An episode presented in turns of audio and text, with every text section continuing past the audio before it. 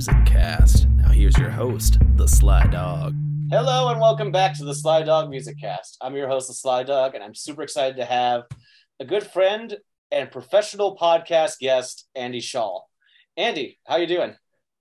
I love that professional podcast guest. That is, uh, you know, if that's my moniker, it, it's it's so awesome to have that. You know, I, I make zero money being a podcast guest, much like a podcast host. So uh, it's nice to be part of the community here. Uh, and is it is it Mr. Dog or do I call you Sly? Or is your father Mr. Dog and you just go by Sly? My father was Mr. Dog. I go by Sly Dog. okay. yeah. Yeah, it's great to have you, man. Um, also, I can't. I don't know. If I can claim credit for the professional podcast guest. I think it was. I think that was Craig Smith that said that. I, I could be wrong, but some someone else in the community called you like professional podcast guest Andy Shaw, and I was like, "Ooh, I need to. T- I, I'm saving that." yes, well, and and Brian Lennon is trying to get America's favorite podcast guest. A hashtag America's favorite podcast guest. Every time I make an appearance, he'll put a Facebook comment on there with the hashtag. So, uh, so look for me out there, people. Nice. So you can find this episode tagged with all the other episodes you've been on, all the uh, right. the, the, the, stuff with John. Who? I, I don't know that guy. Mr. Lamoureux. Oh, that that big tall guy in Denver. Yeah, I used to live in his backyard, but uh, I had to I had to get out of there. Yeah, yeah. They, they found you with your pants off again, didn't they? yes. And and just for the record, Alex, if you would have seen his house, you would know it's a ranch style home. So it's only one level, I believe. I don't think there's a second level. That that is correct, but I thought I, I was I was assuming you were being stealthy by being up there. got it, got it. I'll go with that. All right. And I would just like to say for the record, the barbecue was not that bad. yeah, I, so yeah, uh, John, you did not pick me up and take me to bad barbecue. We had a good time. All right. He took me to some excellent pizza by his house. So uh, he knows his pizza at least. Good. So uh, I'm, I'm glad to finally have you here. I feel like we've been, you know, interacting on Facebook for so long. Like this was inevitable that we would do this at some point. So yes. I have to laugh. When I reached out to you, I was like, I, I actually don't know what Andy Shaw listens to. I don't know what music he's into. So I asked you to give me a few bands, and you said the Smithereens, who I know only by name. I've never yep. heard any of their music. Oh, you're missing out, my brother. Yeah, I'm probably going to have to do a, a, deep dive on them because I'm realizing I have a lot of friends that are Smithereens fans now.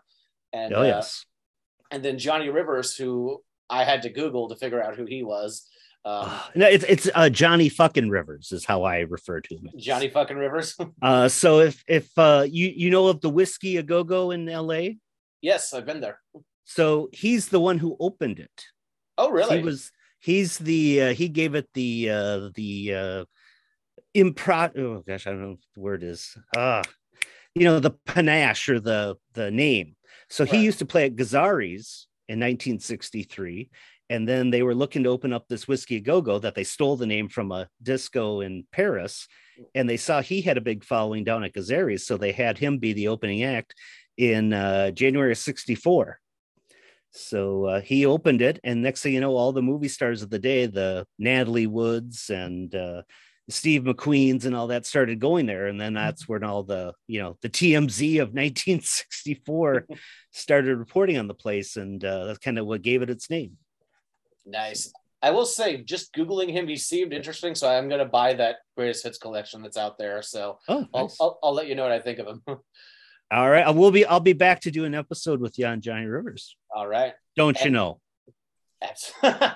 and the third one you gave me was the Monkees. I was like, okay, I can work with this because I had, I had an episode that I presented to Craig Smith about two years ago, and he told me, uh, you know, I like I, I like someone has the solo stuff, but I don't think I'm the guy to do it with. So I figured Andy's the guy to do the Nesmith uh, RCA albums with. So that's what so that's what we ended up doing. That's why we're here um, to talk about the first run of Nez solo albums, and those include the first three national bands, the second national band, and then the two solo records, uh, six in total. So, Andy, let's start at the beginning. How did you get into the Monkees, and how did you get into Nez's solo stuff? Oh boy, let's see here. So, summer of 1983, I am eight years old. My best friend here in Minneapolis his parents are divorced. His mom lives here, his dad lives in Boston. So every summer he'd go visit his dad in Boston. And one year they said, well, why don't we have Andy go out and stay with Chris and his dad uh, for a couple weeks out in Boston? Because, you know, the two kids miss each other over the summer. So I head out to Boston and, uh, you know, they're taking me out on family outings and you're going to the zoo and the park and running your ragged. And then, you know, by about three o'clock in the afternoon, when things are starting to slow down before dinner, I'd start to get homesick. I, you know, I'm eight years old. I'm halfway across the country for my folks. And uh, they're like, why don't you watch some TV? And I turned this sh- show on in Boston. And I'll never forget it was the episode The Spy that came in from the cool from the first season with the uh, microfilm and the maracas. Ah. And and I suddenly lost, uh, you know, the homesickness went away just by watching this crazy show. And uh, I was only there for two weeks, and we'd watch it every day, and uh, I enjoyed it. But I never thought about it again after I left Boston in '83.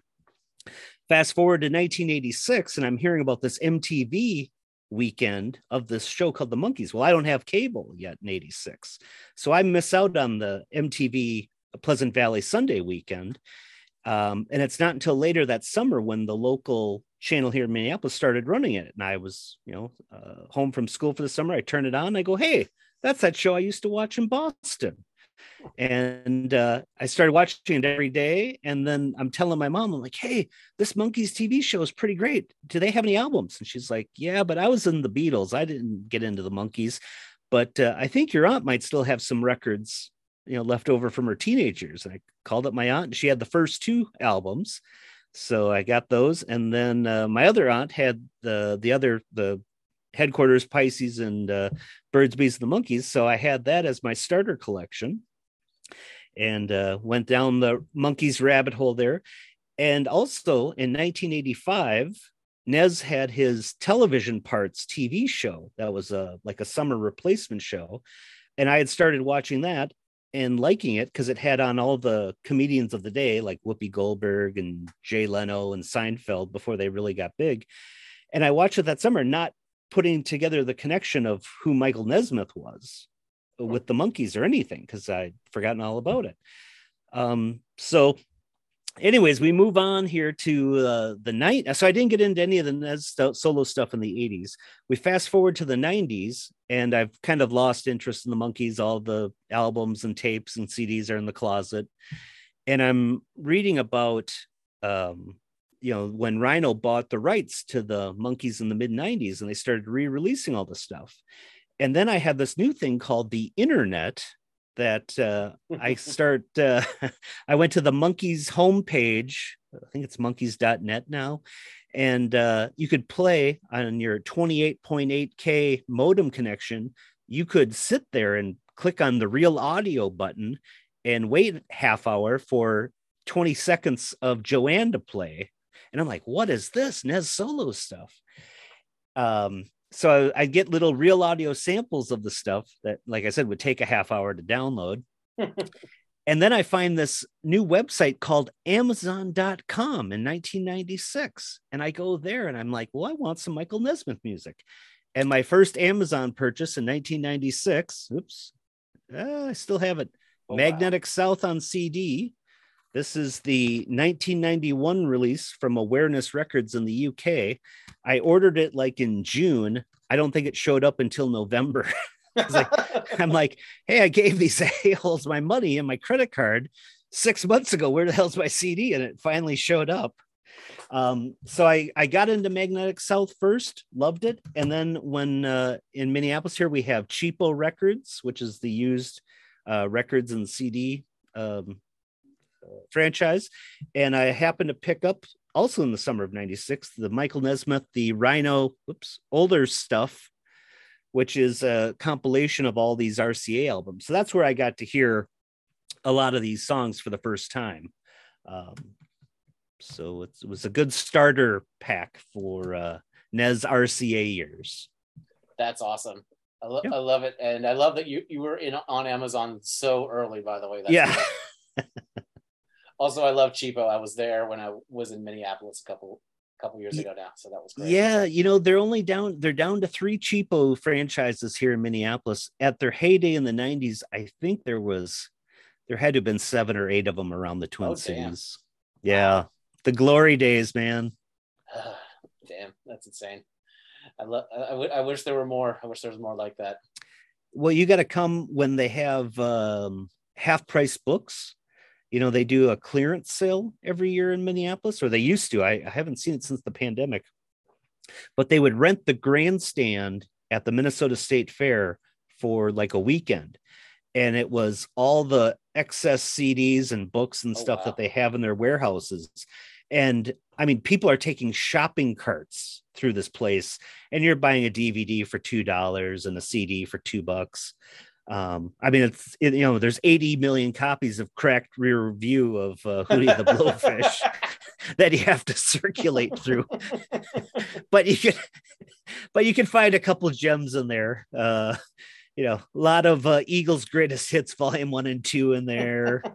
Uh, oh yeah, a lot of jagged little pill. I'm sure. a lot a of, whole lot, whole lot of Alanis. Uh, Backstreet Boys Millennium, like the ones you see everywhere. yeah, we you know what that they used to sell a million albums a week in uh, 1998, and uh, three fourths of them are in this sale. Basically. Yeah. It's always the same ones. It's always the same ones in those UCD stores. yeah, but you can you can find some gems in there. I found some uh, some movies that were you know released on DVD in the early days of DVD, and then for whatever reason they've lost the rights um, and never got put on Blu-ray or something. So there's some there's some cool stuff I found there. Yeah, as long as we're on this sidebar, my, my favorite thing I found there the last time when I, when I went there was uh, I found a copy of the Buckingham Nicks album on Oh. CD, which is uh, not supposed to be an official release. Like I've heard there's it's, there's only bootlegs of it, and like all the bootlegs have cracks and pops from a record. Th- Yeah. I don't know where this one is sourced from, but it's a silver CD. It's a, it looks like an official release, and there's no cracks and pops. It sounds pristine. So that was my And it's not like a international import uh, import or anything. it's definitely an import of some kind. Oh, it's it's not from the U.S., but it it was. I was so glad I found that, and I was like, I was looking at like, uh, this is either going to sound shitty or this is going to be totally worth what whatever I spent on it, worth every penny. So that was like one of my favorite finds that weekend. Yeah, very nice. Yep. So I'll give you a short version of my history with uh, Nez and the Monkees because I've done it a few times on the show now. But basically, um, so I think it was about 2016, 2017, I really started listening to Pods and Sods. And I noticed there were a lot My condolences to you. and I noticed there were a lot of Monkees episodes. And uh, A- uh, well, a lot of great Megan Stem Wade content. Let's be clear. I mean, Yeah. I think I know there's another guy that kind of co-hosts with her, but but Megan Stem Wade is the star oh yeah, of the she, Sounds of the Soundset, Sounds of the Sea uh, sidecast. absolutely she holds it all together um, but i listened to an episode called hey hey we're discovering the Monkees and it was craig and i feel bad for forgetting the guy's name but the guy he's writing the book with um, it was Oh, the- uh, Derek Miner. Derek Miner, yeah. Yep. Uh, and they were just talking about when they discovered the Monkees and what it was like. And I loved that episode so much because it reminded me of how I felt as a kid discovering bands. And I honestly didn't know that much about the Monkees. And I didn't know that they had a TV show. The most I knew about the Monkees were was uh, when I had the uh, I had the Shrek soundtrack as a kid, and I, I I'm I'm about to do the version the joke that Mickey does every night, and I was playing that, and my grandma was I'm listening to the Smash Mouth version of I'm a Believer, and grandma's like, "Who's covering the Monkees?" I'm like, "Who?" She goes, "Yeah, that's a Monkee song." I was like, "Oh, it's Smash Mouth," and I thought, "Oh, the Monkees must be a band from like the '60s or something." I I didn't know that they were a, there was a TV show. I just thought they were like a '60s pop band. So that was all I really knew about them. So when I started listening to them talk about the Monkees and they're talking about there being a TV show, I'm like, wait, what? Like, like it just intrigued me. I was like, so were they like kind of like the first like TV band? And like I know people said they don't play their instruments, but they kind of Yeah. did. They did on the headquarters and they did on uh Pisces. And Nez, of course, as we'll talk about, is insanely talented Oh yeah. but so I just got really intrigued with the band. So I started buying the albums and I really got into it. And they kind of became my replacement drug for kids because I like I like bands where you can fall into a rabbit hole of just stuff and learn about them and just kind of live in that world. And the Monkees you can do that with. So totally. I really got I really got into them, and then that uh, Mike and Mickey tour, that first one was announced. Yep. And I got to see them, and it was just incredible. Like I was blown away. Like I like I was so amazed that I was getting to see them because when I first got into them, like there was no talk of a tour on the horizon or anything else. And I kind of heard, you know, about good times and how that was kind of supposed to be the last hurrah. So the fact that I was getting to see them was a big deal to me. And that's also kind of how I got into the Nez stuff because that tour really focused on uh, Nez as a songwriter and they did some of the solo hits in the set. Like I remember before the show, I bought on Amazon actually I bought this little uh, box set here of Nez albums. Oh, yeah. It's the first five. Um, yeah, five of the ones we'll be talking about today. And uh, remember, I got it. The, it came in the mail the day of the show, and I remember listening to Magnetic South uh, before I went to the show, and then getting there and hearing him play like Nine Times Blue, and just being in awe oh, of it. Yeah. So yeah, it was so cool. And i've just i've kind of always stuck with them since then. They're i keep coming back to them. Like they're one of those like you know sometimes you do a deep dive on a band you're like oh that was fun and you move on. But i've haven't really left it. Like i've become a bit of a Monkee super fan. Like i've got almost a whole shelf dedicated to them and the solo projects they've done and Ooh. these these live releases that have just come out. So i'm i'm really in there yeah so so did you just see them once i saw i saw the mike and mickey show uh, twice, once on that first tour and once on that farewell tour uh, last year. Mm. So I saw them twice, and I saw so uh, I saw Nez solo uh, in 2019, just him and Pete Ooh. Finney doing yep. the uh, hits just keep coming album, which is where the shirt came from. And nice. that was by far one of the best shows I've ever seen. It was yeah. in this like tiny little ve- venue that like has like like it's like a they serve dinner there too. So there's like tables in front of the stage. And it was just so cool. Like Nez was just like, it was like a storyteller's thing. He's like cracking jokes and playing these songs. Like it was really, it was really a trip. And I'm really glad I got to have that, ex- that intimate concert experience with him because the two times I saw him, like, you know, he's older and I give, I give him a pass on a lot of things, but yeah. The first time I saw him, it was like pre uh, bypass and I could yep. tell he was having some trouble getting his air. And then when I saw him in 2021, I mean, we've seen videos of the tour. It was, uh, yeah. it could be rough at times. So, so I'm glad I have that one memory that's kind of like just perfect. Sure, sure. So, oh, you know, I didn't touch on the concert. So I did see the the three guys in '87, the Davy, Peter, Mickey, with Weird Al as the opener. Mm. And then uh, him again in 96 97 was very disappointed that you know Justice had tanked so badly that they didn't do anything from Justice that i oh, recall. oh really oh yeah that wow. that was done and forgotten about after that uh, uk tour that they did after uh, mike left sadly. And then you know it kind of put the Monkees on you know the back burner again in the late 90s and didn't really think about them you know i'd hear i knew about the the 2001 tour where they fired peter and i was like oh, maybe it's kind of finally done. And then you know for years Davy was always kind of bad mouthing the guys in public. And then Davy passes away and i'm like holy shit. So i have to pull all my stuff out again right to go right. back and listen to it. And uh you know, one day I'm looking on Facebook and I was following Nez and he's writing about, you know, this gazpacho recipe in 2012, right after the Davy memorial service. And in the middle of the gazpacho thing, it's like, oh yeah, me and Mickey and uh, and myself uh, and Peter are going out on tour this fall. And I'm like, what? what? Davy dies. Six months later, you guys are talking about a tour and um and of course tickets went on sale like 48 hours later. So i was like i'm buying two tickets. I don't know who the hell's going with me but i'm going to have tickets. Um so i did get to see that 2012 show. And when they announced mike on the stage the whole place went crazy. Nice. um and he was in great form. And then didn't see him again. I i know of the the what was it? The movies of the mind tour i think is yeah. that tour that you're called. They played here in St. Paul, and of course, I was in I was in London that week. it's always like a band comes to town to Minneapolis when I'm somewhere else. so I missed that one. and then uh, you know, then they didn't hit Minneapolis for a while. And then Mike had his heart attack. And then when finally I got to see him on last November at this time for the farewell tour, and you're right, he was definitely missing something. Um, he was there, he was doing his best, but it wasn't it wasn't what I saw in 2012. Let me yeah. tell you that.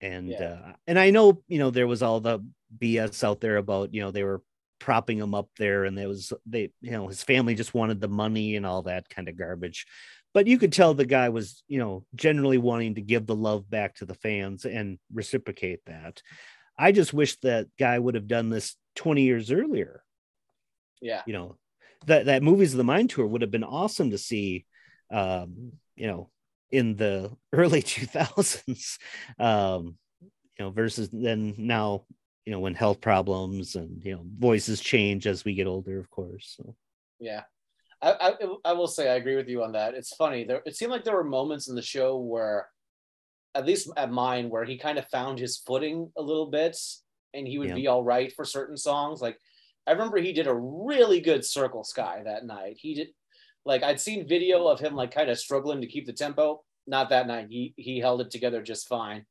Uh, yeah. He did me and Magdalena really well. While I Cry was a nice moment.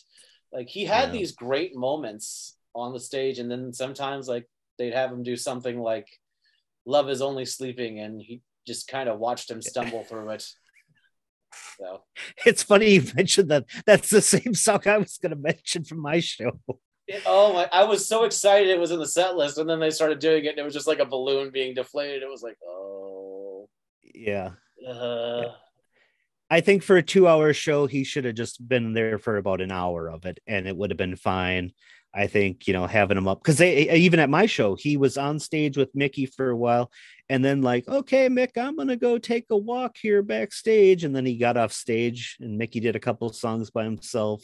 And then Mike would come back like four songs later. So it was just kind of like, yeah, it was I was glad to see it, and I'm glad he got that kind of final hurrah. But at the same time, it was it was a bittersweet, yeah, thing. It, it must have been getting worse by the time you saw him because he only I remember him only leaving the stage twice, and it was only for one song. He left for uh, he let Mickey do Porpoise Song alone, and he left during Going Down. But the rest of the time, he was on stage, even if he wasn't singing the song, he was at his chair, just yeah either singing backing vocals or just hanging out. I do remember at one point, like he kind of started to uh, pretend he was fishing with his cane. Like he like he would like make a casting motion and then reel in while while Mickey was singing his song, and I thought that was kind of funny. Yeah, and you could definitely, I could definitely pick up on the mix that they were definitely giving Mickey more you know, of the volume than Mike's. Oh uh, yeah. yeah. yeah, on those duets, yeah, yeah. And, and like I said, I, I loved having him there, but it was still uh, you know, like yeah, I said, I wish I wish he would have found this, you know, re-love of the Monkees you know, twenty years earlier. Same. I, yeah. Know what you mean. Even though I wasn't a fan then, like I, it, it probably would have, it, it would have been cool. Like you know, I, am just glad he found some peace with it. And I think maybe he was on his way to that when I saw him in 2019. It was just him and Pete Finney because he was just so happy that night and he was telling stories and he was just in such a good mood. That concert just is so vivid in my mind. And what's funny is that show was actually recorded.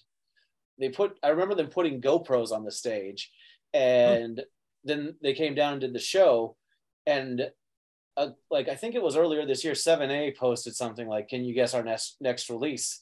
And I was just being cheeky, and I said, uh, "Release of Nesmith doing the hits just keep coming at Coach House," and they responded to my comment saying, "Actually, that footage isn't that good. We're not going to release it." So they, oh. so I'm like, oh, like, like I, I thought maybe I was like just being all like, you know, oh, the GoPros were were just for personal use. They weren't actually going to release anything. But to find out I was right, like that kind of hurts. Uh, yeah. Well, we do have the Troubadour album from what 2017.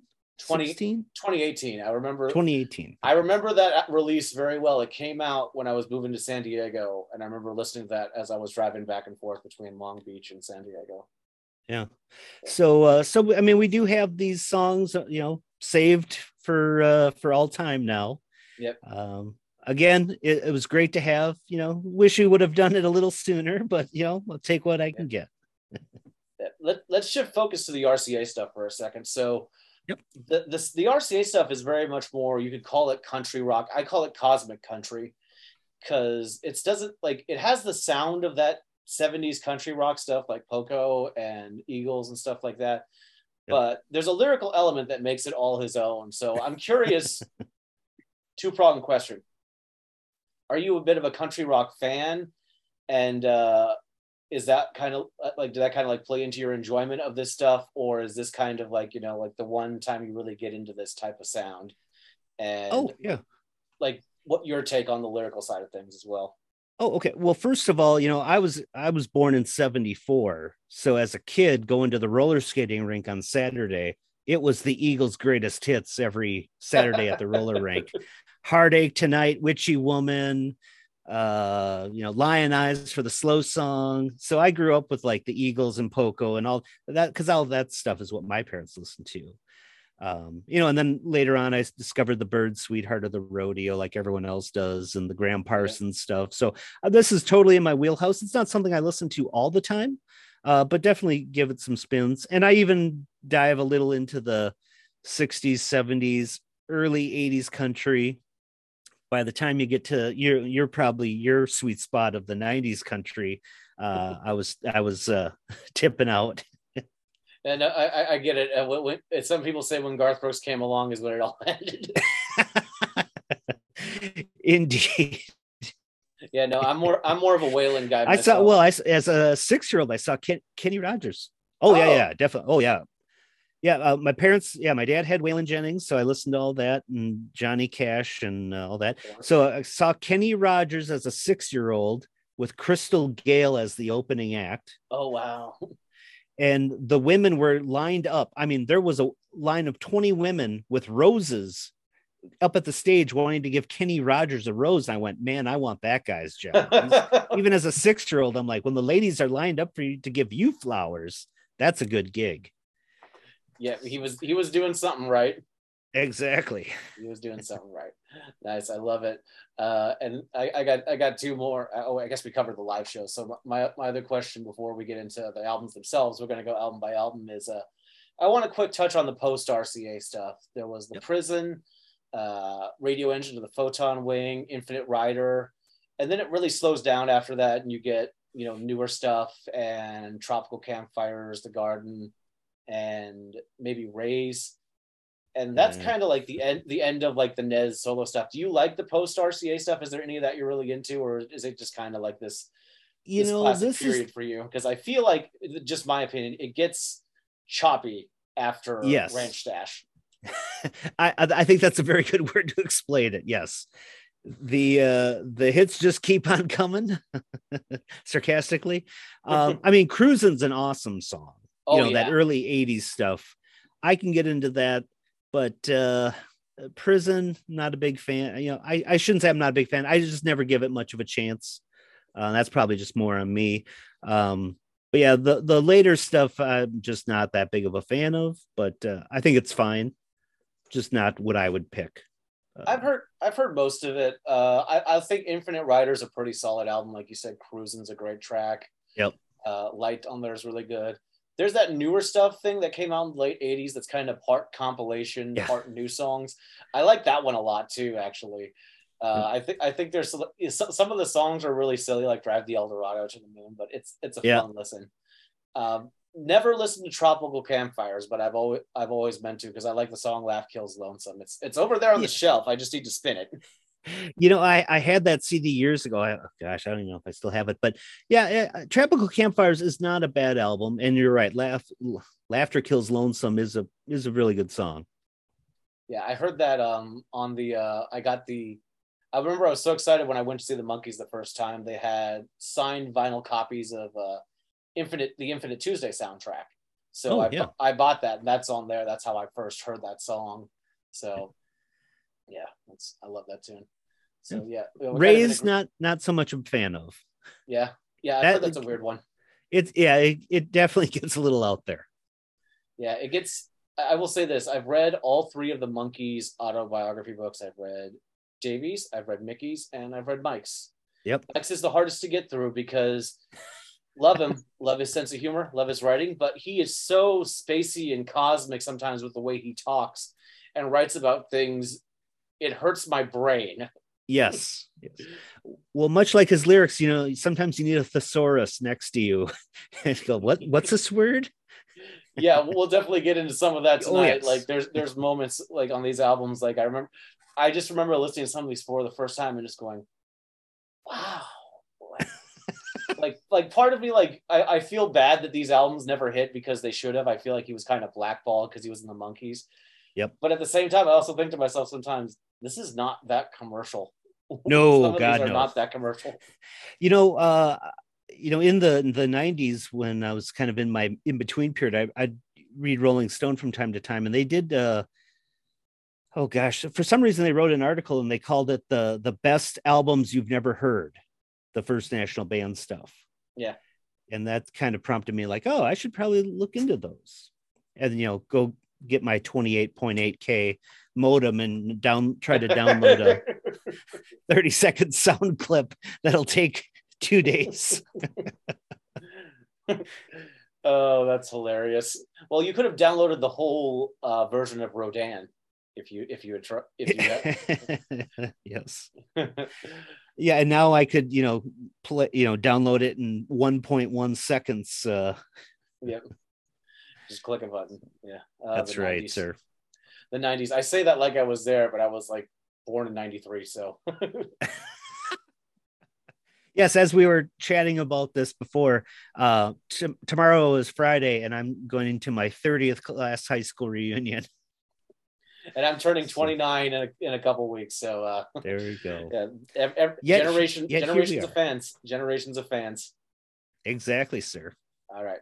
So not right now we're gonna go album by album, uh, going through the six RCA records, kicking things off with Michael Nesmith and the First National Band, Magnetic South, released June 1970.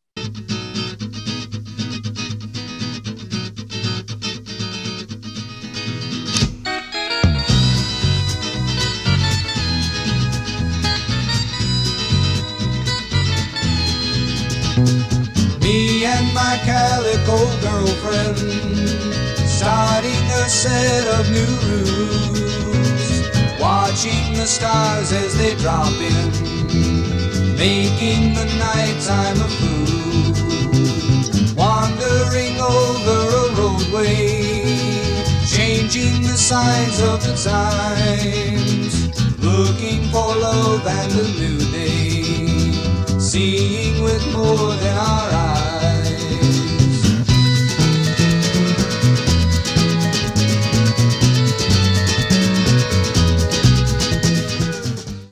This one is generally regarded as a classic in the catalog, and I think rightfully so. This thing is just loaded. Like if you look at a Nez set list, like a lot of stuff comes from this album. Even on that uh, Troubadour record we were talking about earlier, earlier he Yep. plays pretty much the whole first side except for uh, First National Rag, and then even like I think maybe two, maybe three songs from side B. Uh, this is a killer record, uh, and a lot of these songs were also recorded for the Monkees, I believe. Calico Girlfriend, Yep. Nine Times Blue, uh, Crippled Lion, and maybe Little Red Rider. I could be wrong. We're all recorded for the Monkees. Uh, and I believe Hollywood shows up on one of the missing link, Oh right, yeah, that's missing on. Uh, links three. yeah, it does. Good. I knew I was missing one. Uh, yeah, I love this album. This is the first one of his I listened to as a solo record.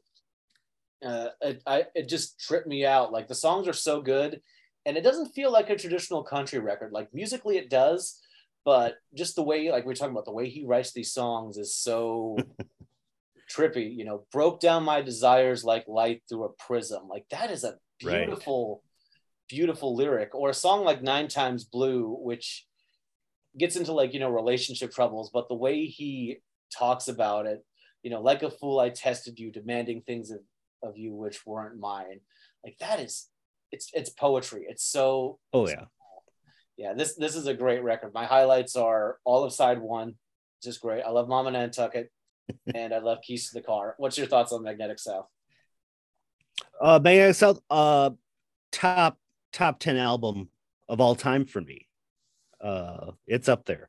Um, you know, you and I, when we were chatting, we were say, let's talk about you know our top song and our least favorite song. And when I got to this one, I'm like, well, there really isn't a least favorite on this album. Um, maybe I would say Joanne, just because the yodeling part does get a little old at a point. um, not that I dislike the song, so no no hate emails or texts, but uh, that's about the only um, you know downside.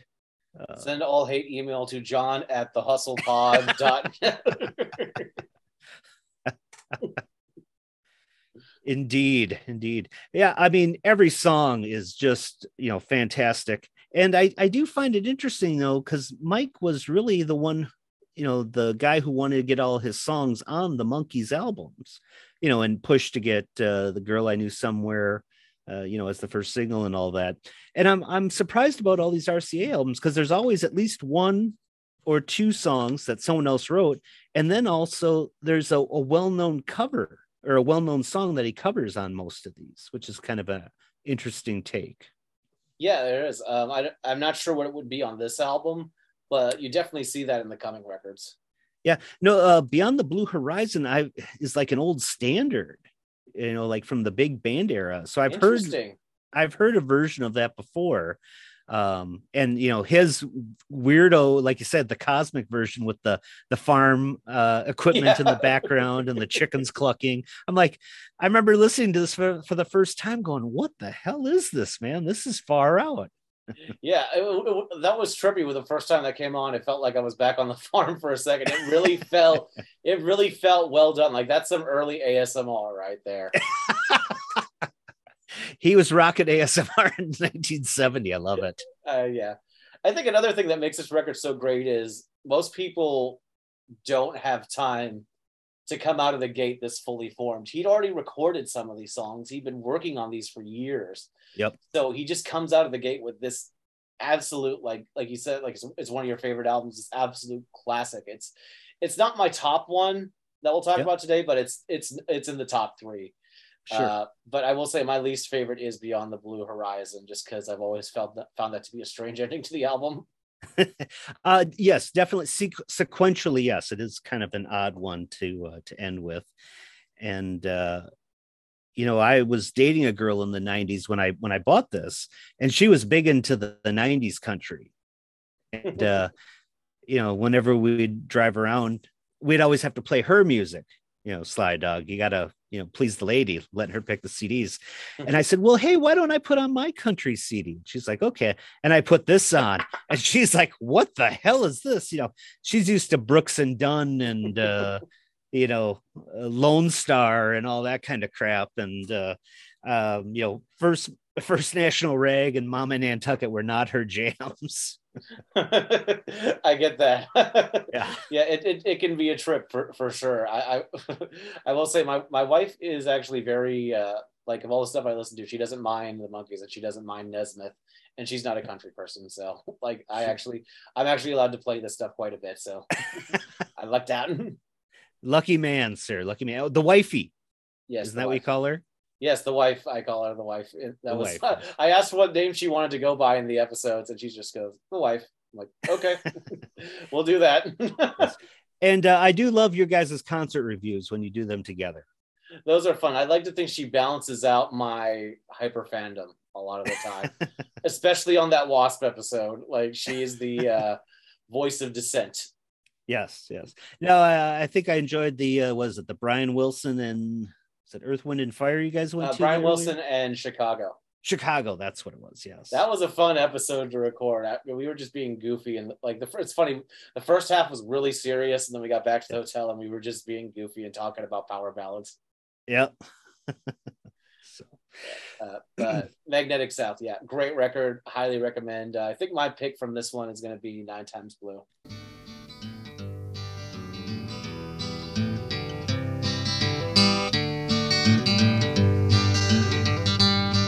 There's a certain something in the way you looked at me and said you'd stay that let me know that I was out of line. But I didn't know what else to do, and like a fool, I tested you by demanding things of you which weren't mine. And now I feel like such a fool for making you crawl back to me.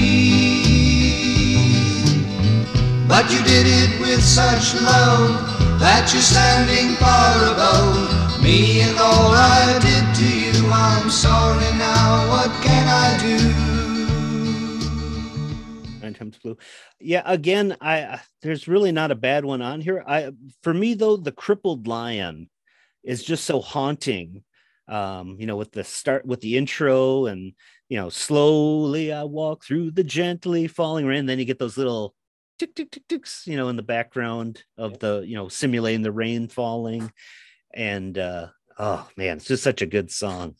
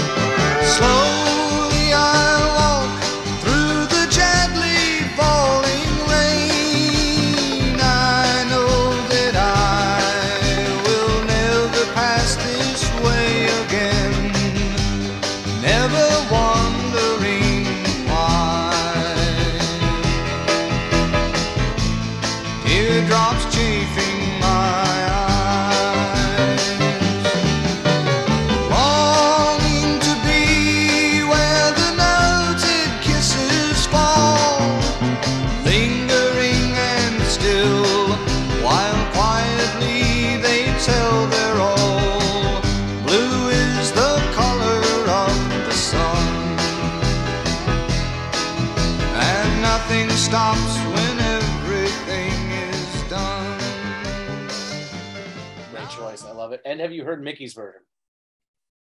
Uh, yeah, I- you know, I haven't listened to it lately, but uh, he does a good version, uh, from what I recall of that uh, uh, Dolenz sings Nesmith uh, collection. Yeah, it's on it's on the EP. It's it's really good. Yep. Yeah, great stuff. So yeah, this and oh, is- did you have a least favorite then? Oh, Oh, no, my- you said Blue Horizon. That's yeah right. Blue Horizon. Uh, so yeah, this is and now for my ranking, this is my three. three. Okay. Uh, spoiler: This is my number one. Okay, I kind of figured it would be because you did tell me when we started talking like this is like a top ten album for you.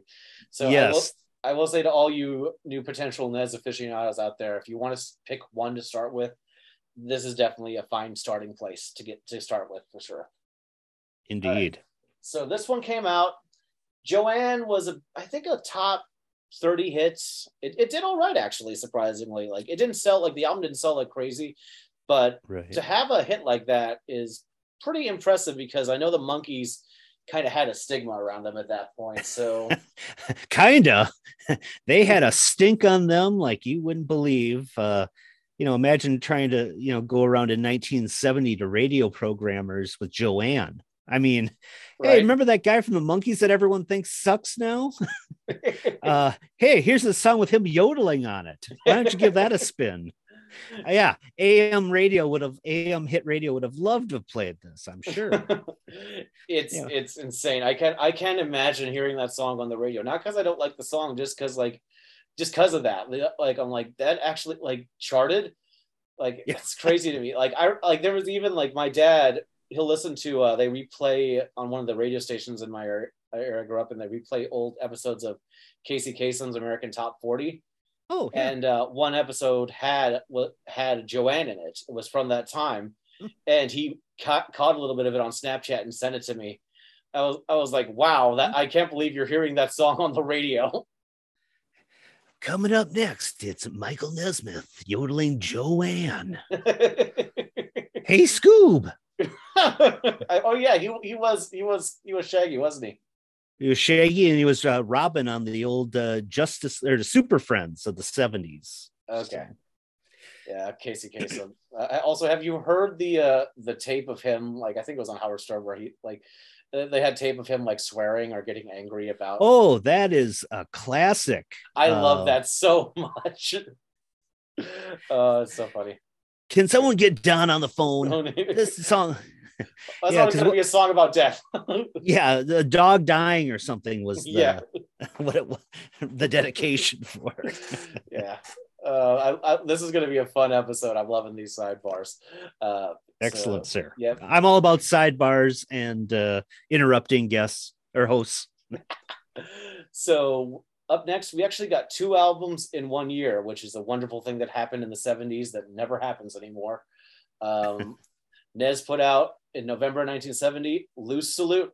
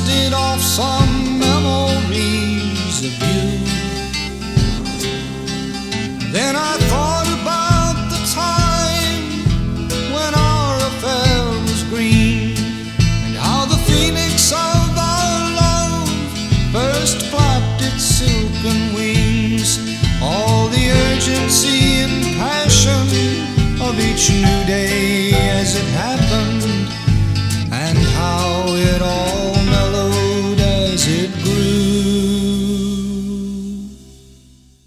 Uh, another one credited to the first national band.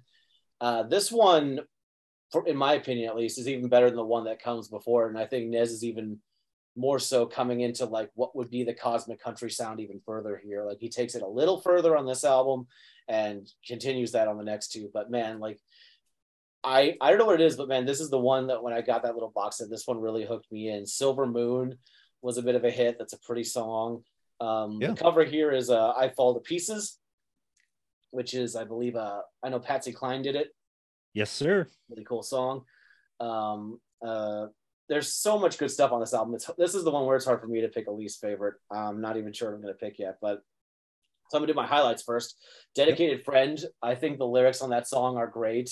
It makes me laugh every time, especially that last verse. Um, I like conversations a lot. Um, I, I might prefer the Carlisle Wheeling original version of the song because it's a little, it's a little more bouncy. But I still like when I was listening to this to get ready for the episode, I was still like, it's, it's just so good. It's it's a it's a song that when you listen to it, you're like, wow, this is beautiful, and then you listen to the lyrics and you're like, well, this is actually kind of sad. It's actually kind of ter- like a terrible thing in a way. And then uh, I like Tango Amore quite a bit, and Bye Bye Bye. And then there's uh, a Monkees re-recording of all things, which would continue to happen from time to time. We get listen to the band.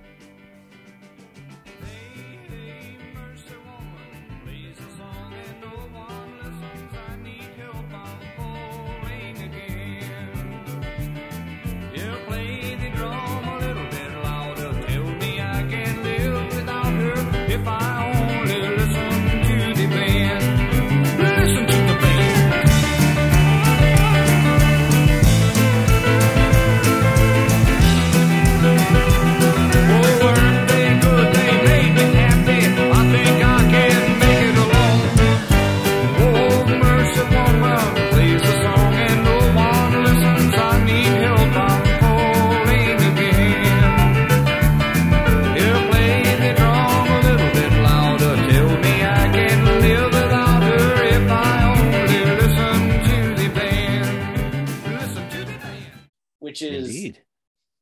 a little it's not super different than the Monkees one he would do another take on this that was like almost like Allman nesmith it was like Al- nesmith doing the Allman brothers but uh it's, it's a cool little thing here but yeah i dig this one a lot what do you think of loose Salute? Yeah, uh Silver Moon uh hands down is my my top favorite on uh, on this bad boy. Um but I mean all great songs. Thanks for the ride. Like you said Tango Amore, Bye Bye Bye. Lady of the Valley's great. I like that. Um I'm I'm glad you brought up the conversations Heyo. I, I was able to mute it quick enough. Uh, I'm glad you brought up the conversations because I like the the Monkees. Uh, oh gosh, which one was it on? Uh, Carlisle Wheeling. yeah, Missing Links Volume One. I like that one better too, Volume but th- this this one isn't so bad itself, honestly. Yeah, it gets a little too countrified for me on this version. Um, you know, with the like the Jews harps in the background. Can I say that? Or yeah, am I yeah, that- yeah. No, that's. I think that's what they're called. So right, I've never, right. I've, I've never heard them called anything else. So uh, There we go. There we go. if, if there is, if there is a politically correct term for that, I I apologize again. Hate mail to uh, at John at thehustlepod.com. oh, he's gonna love this. Um, so yeah, that that's probably my only my only take on this is I like the the demo versions he did, you know, in whatever it was, 68, um, with the in the Monkee sessions when he went to uh, Nashville um version better than this version. Um, but you're and you're right about the lyrics, you know, there's there's very poetic and it sounds great, but then when you start listening, you're like, whoa, wait a minute, what's going on here? Uh, yeah. I was like, wow, Carlisle Wheeling is such a beautiful song. And then I was like, oh, this is a relationship that's breaking down. yeah. like this is not as happy as the song makes it sound like, especially Carlisle Wheeling. Carlisle Yeah. Wheeling is like audio sunshine when you listen to it. and th- and then you read the lyrics, you're like, oh, oh boy. Like I, I will say, like this one does musically maybe have that feel of sadness a little more to it. It's a little more restrained. Sure. Yeah. You know, and I'm and I'm curious, you know, how autobiographical some of these are with the lyrics. Um, Yeah. Because because even his book, he never really comes out and says it. Because of course, he never comes out and says anything directly in that book, uh, Nope, Infinite I'm- Tuesdays. I'm gonna write two two two pages about this specific riff and how it relates to the cosmic energies of the universe. Let, like like you know, never never mind talking about some of the greatest records you like ever made in the 70s, but no, I'm gonna talk about that shit for some reason. Or uh, the LSD trips in Paris with uh, Bert Schneider and Bob Oh, Rafelson. yeah. uh, I forgot about that. Great stuff. maybe that was my problem. Maybe to truly enjoy that book, I needed drugs. Because because I I, can't read, help you out. I'm sorry. I read it stone cold. I, I I- I don't drink at all. Like I- I just don't like alcohol. I'm not really like you know into that stuff stuff. So like I I'm reading it like completely unclouded brain. I'm like I don't get any of this. You're not supposed to. That's the point, Alex. That is He that wants is- to talk in code. yeah. I, I feel like that's what Nez would say too. It means what you want it to mean. You take from it what you want to take from it. I want to I want to know about Carlisle wheeling. That's what I want to know. right? so let's see here. So did uh, oh, so did you rank uh, the album yet? Uh, I have not ranked it yet. Uh, let's do uh, uh, least favorites and Oh, favorites. that's- I think least favorite. I'm going to go with. Uh, I'm going to go with listen to the band only because the Monkees version is so sacred to me. It's Sure. probably if it's not my favorite Monkee song, it's in the top three. And I don't think he needed to redo it here. He there's plenty of unreleased stuff. I'm sure that he could have filled the slot with. could have redone Oklahoma Backroom Dancer, right? And uh, I actually like that song. oh, Craig Craig Smith just turned off the uh, podcast here. yeah, Craig Smith has left the chat. yeah, I actually enjoy most of most of Present except for Ladies Aid Society. Uh, yeah. Well, I don't want to get sidetracked on that album, but yes, I I would agree with you uh, on that point. Um, yeah. So for me, uh, Silver Moon by far uh, is my favorite cut on the album.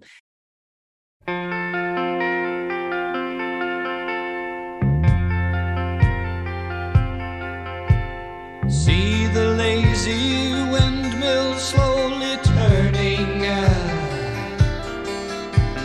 cutting up the marble canyons of the sky. See the dust around my feet go churning, moving with the winds down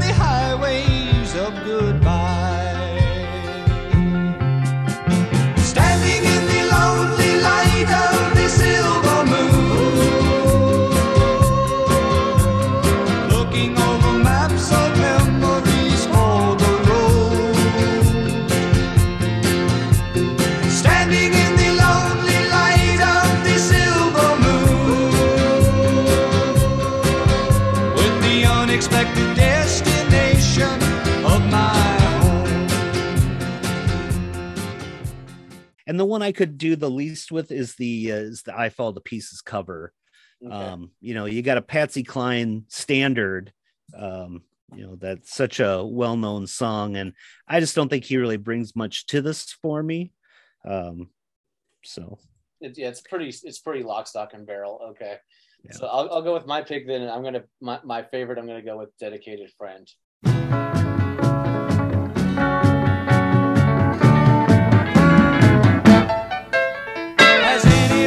Anybody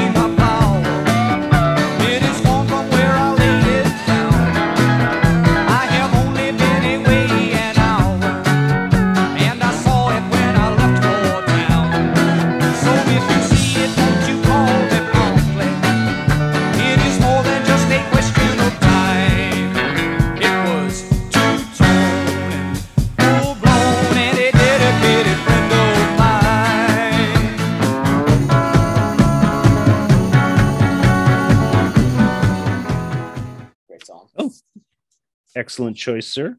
And this album is my number two. Number two. Okay, I put this one at number three. Interesting. Okay. Yeah. All right. I, I, I thought this was going to be your number two. All right. Very cool. So yeah, great record. Uh, sold even less than the previous one. Charted even lower. Silver Moon didn't crack the top forty, but it charted again. It charted again. So uh, he had he had that going for him. But at this point, the original, the first national band is starting to fracture internally a little bit, and our next record would- be the last one featuring the original lineup. And even that, this one has a few replacement members, but Nevada Fighter, released May 1971.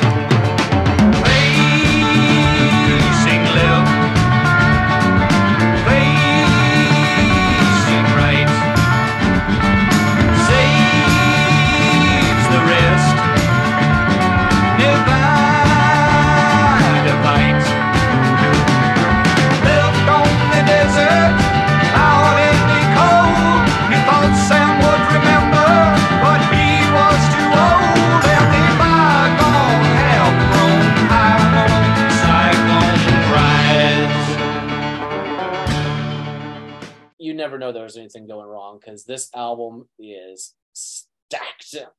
I love this record. Um, I do wish it wasn't half covers. Part of me wishes there were more Nez originals on here, but man, the, the good songs, Grand Grand Ennui, that's just one of Nez's best songs ever. I love that. I go to that all the time. Propinquity, also recorded from the Monkeys. Uh, the title song is absolutely a great, great rocker. I love that song. I, like that's another one I could just loop on repeat, and it's got that killer organ solo in it. Like that, that could be, that could be like a like a souped up Deep Purple song if you if you, if you, you could take that and, and rock that out. Even I more see that.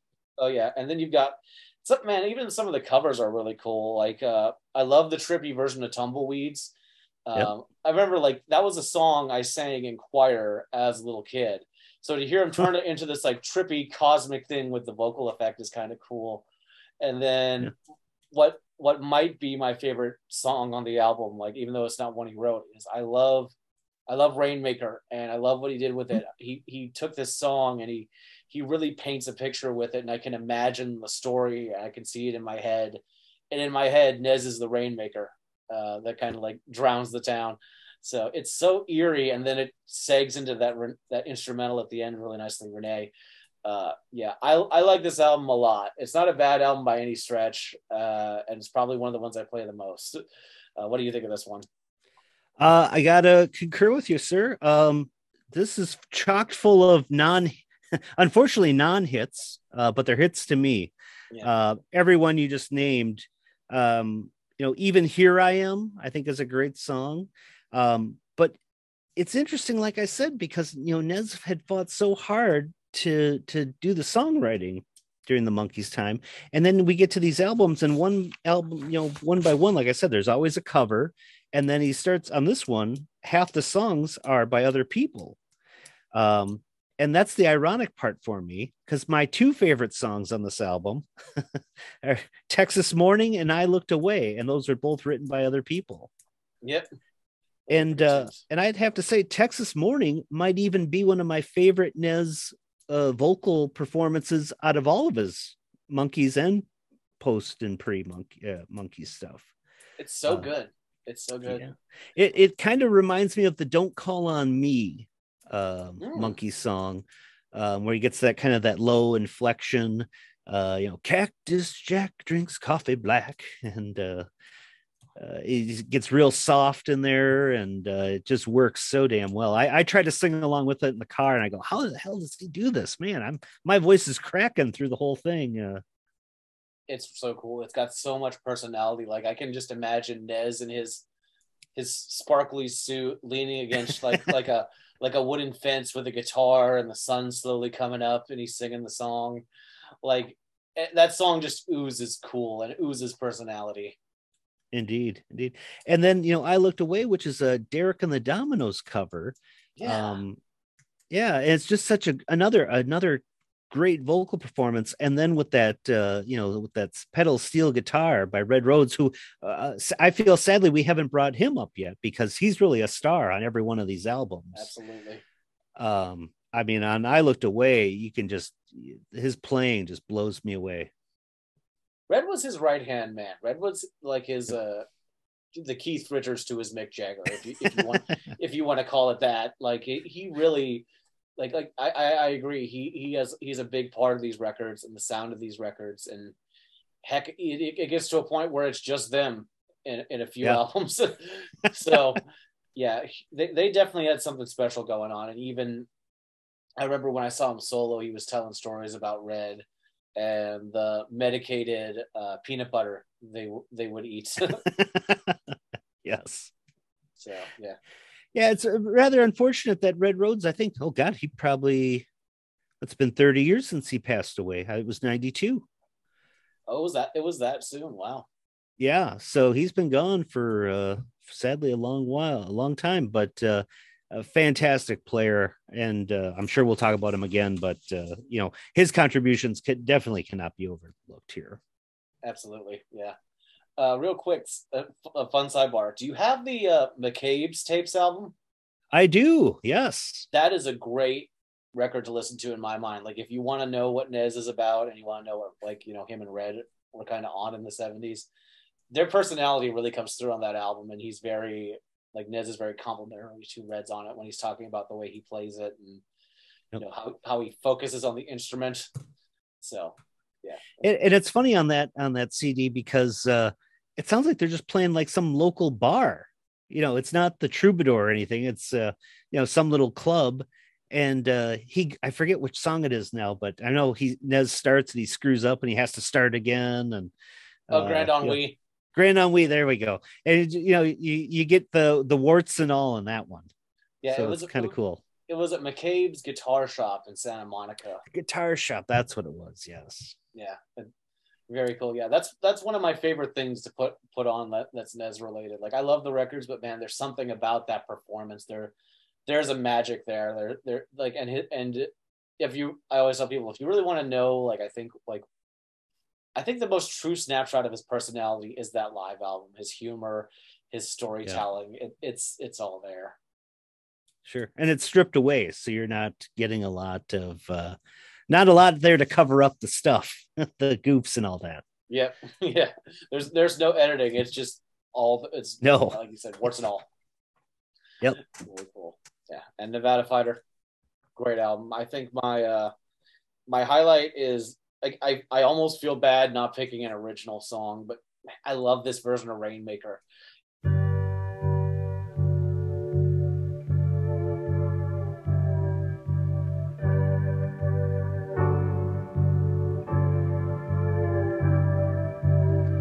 First day in August, last rain was in May, when the rainmaker came to Kansas in the middle of a dusty day. Rainmaker said to the people, Tell me what you are prepared to pay. The rainmaker said to the people, Well, I'll conjure up a rain today. 90 degrees, neath the trees where it's shady, 110 in the hot sun, heat from the street burn the feet of the ladies. See how they run.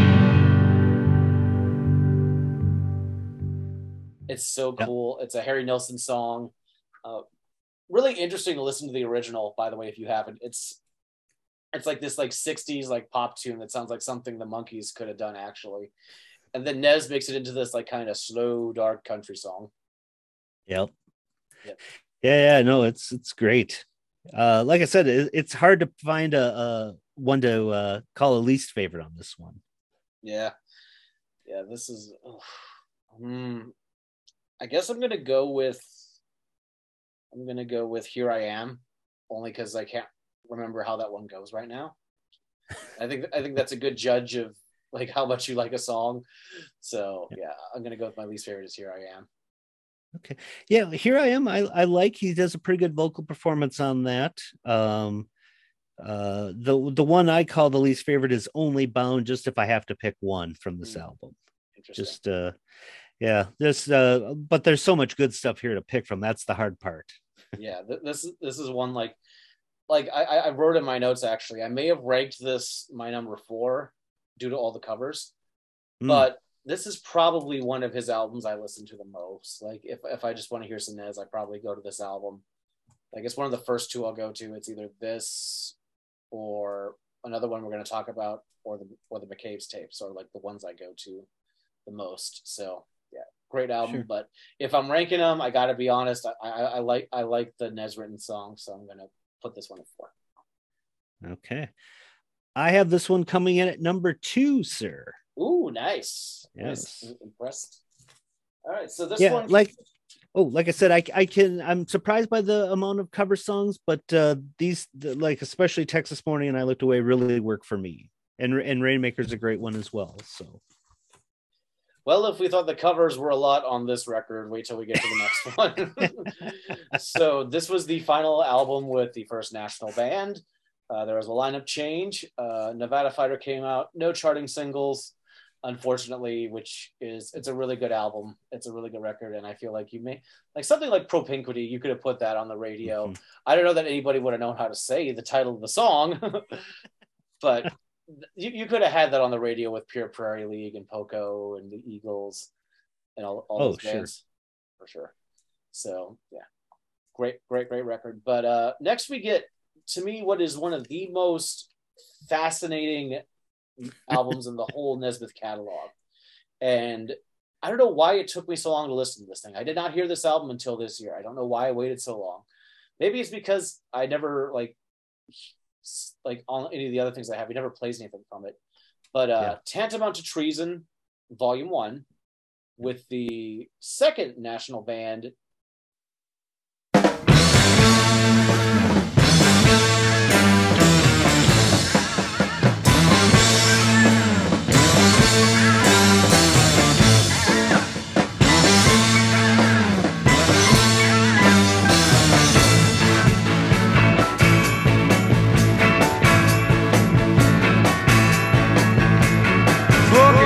Traffic in a two-tone van. At the door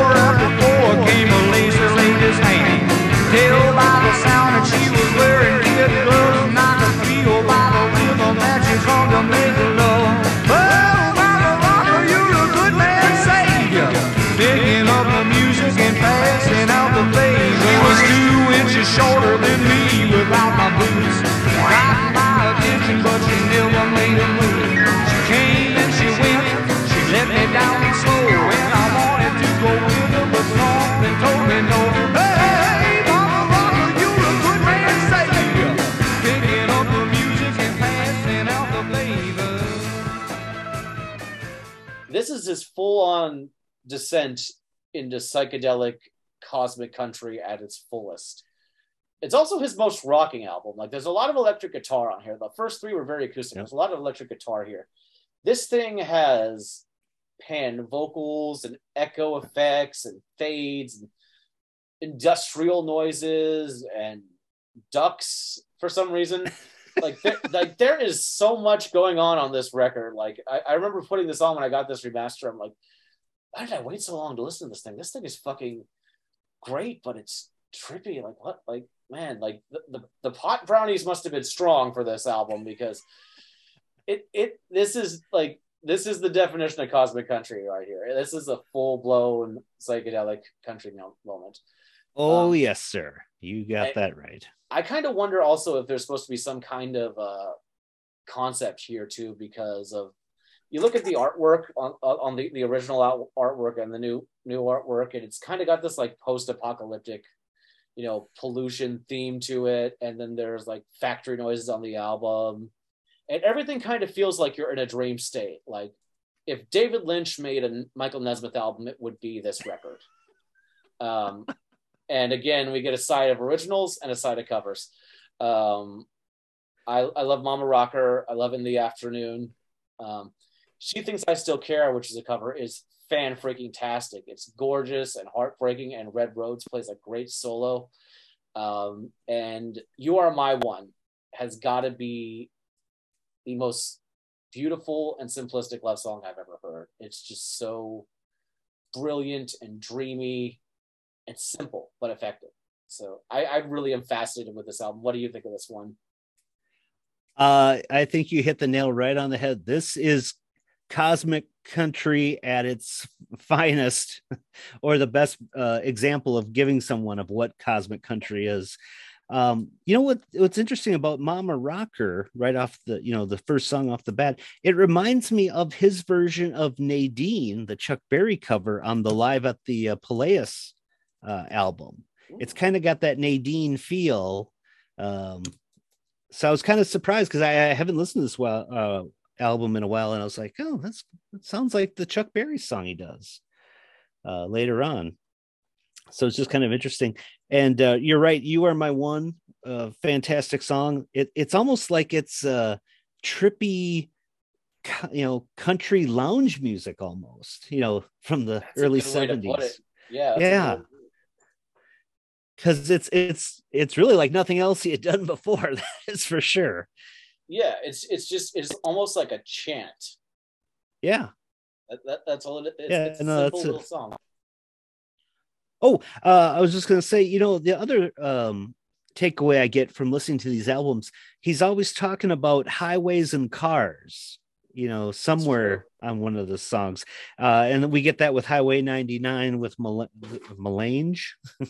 Yeah. So, That's a funny song. Like like what is Yeah. going on there?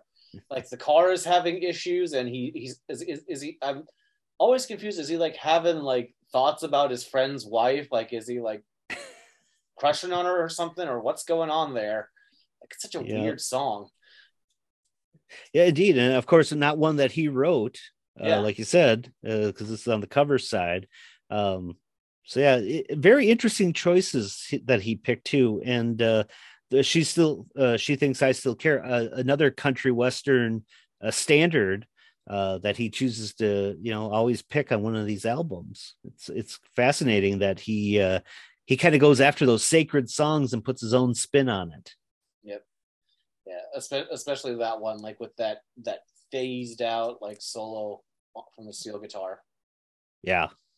so weird. Great, great, fascinating record, and I do wonder what Volume Two would have sounded like if we could, if we would have got a Volume Two.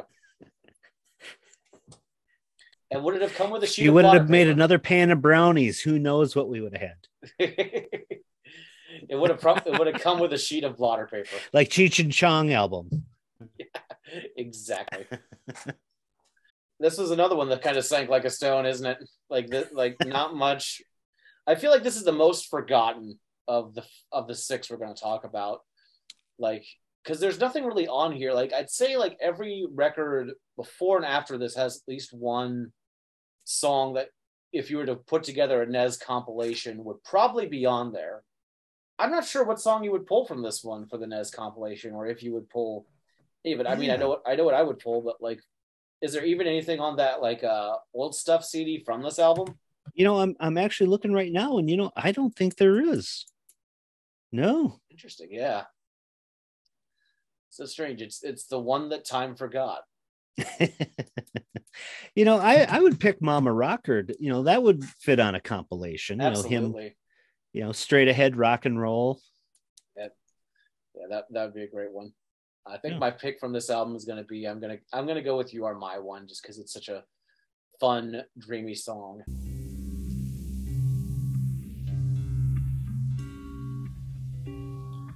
You are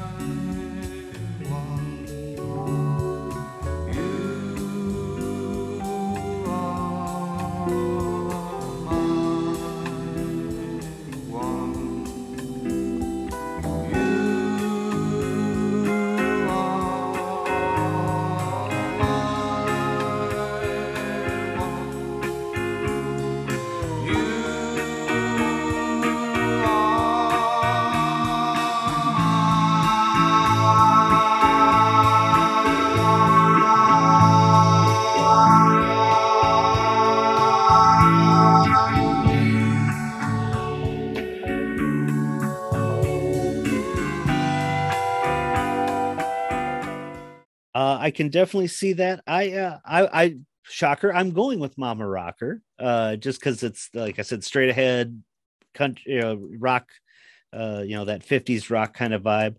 Um, but, uh, but yeah, you are my one is uh, is so out there, man. I, I do dig that song. I've often said I believe Nez in some way indirectly is responsible for yacht rock. Between between this song and Don't Call on Me, I I, I I think we have him to thank not only for MTV but for yacht rock as well. Yes, yes, very nice. Oh, and one more thing we got to talk about the album, the beer recipe on on the inner sleeve. Like most, like I, I of all the interesting liner notes I've seen, this is certainly uh, one of them. I've never seen an instruction on how to make beer. So You know, Nez was getting in on that home brewing uh, fad that would come in vogue in the 90s. He was doing it back in 1971, damn it. Nez predicted IPAs and microbrews brews as well. Man's a visionary. Comes up with MTV, comes up with beer recipes. He really is. Uh, least favorite, I'm gonna go with Wax Minute. Um, again, because that's one like I'm looking at that one going, how's that go again? Yeah, Wax Minute. Uh, I could get in the afternoons, kind of just so so for me as well. So Hmm. either one of those, um, kind of just eh, all right with me. Yeah, I'm ranking this one. This is my number five. Number five. I concur. This is my number five as well. Nice. And Yeah. also, I would like to say, David Lynch. I don't know if you're listening, but if you are, thank you. And also, if you need country music for your next movie, this is what this is where you go to. the next Twin Peaks movie. yes, Ne- Nez in the Black Lodge. I, I could hear "You Are My One" in the Black Lodge, like see, see the little guy dancing to it. sure thing. Absolutely. All right, so another record that just kind of came out and went nowhere, and at this point, the record company is like, "We need a hit. We need something that's gonna, you know, sell records." And Nez, in his wonderful humor and cheekiness, goes, "All right, I'm gonna call the album, and the hits just keep coming." And in August 1972, we get Michael Nesmith the hits just keep coming.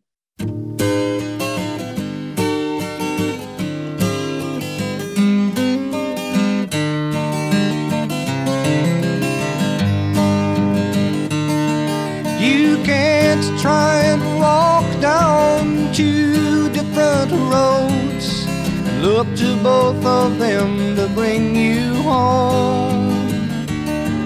You must take your own way, though it is the long way, and sometimes you find yourself alone. I know. But this all happened once before. Sometimes you think I'll wait, but he who hesitates is lost. This is not just a game. It's the problem of creation, and only meditation can make your mind and age the same.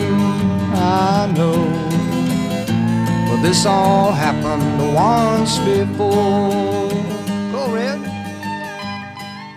It's just him and Red Rhodes on this album. It's a very stripped back album, and I adore this album. This might be my favorite Nez album. I come back to it a lot, and I'm always in awe of his songwriting here and Red's ability to add so much to these songs. Like these, just some of my favorite Nez songs here Tomorrow and Me, The Upside of Goodbye, Two Different Roads, The Candidate. Uh, keep on, roll with the flow. Like this, this thing is another one. It's just packed, and these songs just they're so special to me. I don't know if it's because like I spent a lot of time on this record when I went because I went and saw him play in its entirety, but Yep. I just think there's there's a magic to this album. There's really something special here. Him and Red coming together and doing all these, and it's his first one in a while. I believe these are all his songs. Like I don't think there's a cover on this album. I think You is- are correct, sir. okay. Yeah, this is all original Nez tunes. So like, I think maybe uh, my theory was was kind of on the last few was maybe he was kind of running out of his storage of songs that he had up to that point because he recorded so many with the Monkees that never saw the light of day. So Sure. maybe this is all fresh stuff, and yeah, it's it's just such a special album. And I will say, when I saw him play it, he seemed to be really happy to play these, and he would talk about each one song before he played it. And I remember, like for the candidate, he kind of said something about how he felt like we were living through Watergate again. Trump, uh, which which was awesome. I loved him for saying that, and then him talking about you know roll with the flow and keep on. Just it was such a special show. Uh, that that's my favorite memory of seeing him live. So yeah, I, I really like this album. What do you think of this one? Uh, great album. Like I said, um, all songs written by him. So we're back on that. Although interesting that he does a, a well, I shouldn't say a cover, but he does a version of different drum. Yes, Since you know he's been kicking that around since 1966, when he even did a you know version of that on the TV show as uh, uh, that variety show of the Too Many Girls episode. okay, yeah, Billy Ray Hostetler. with the beard. Yep. Um,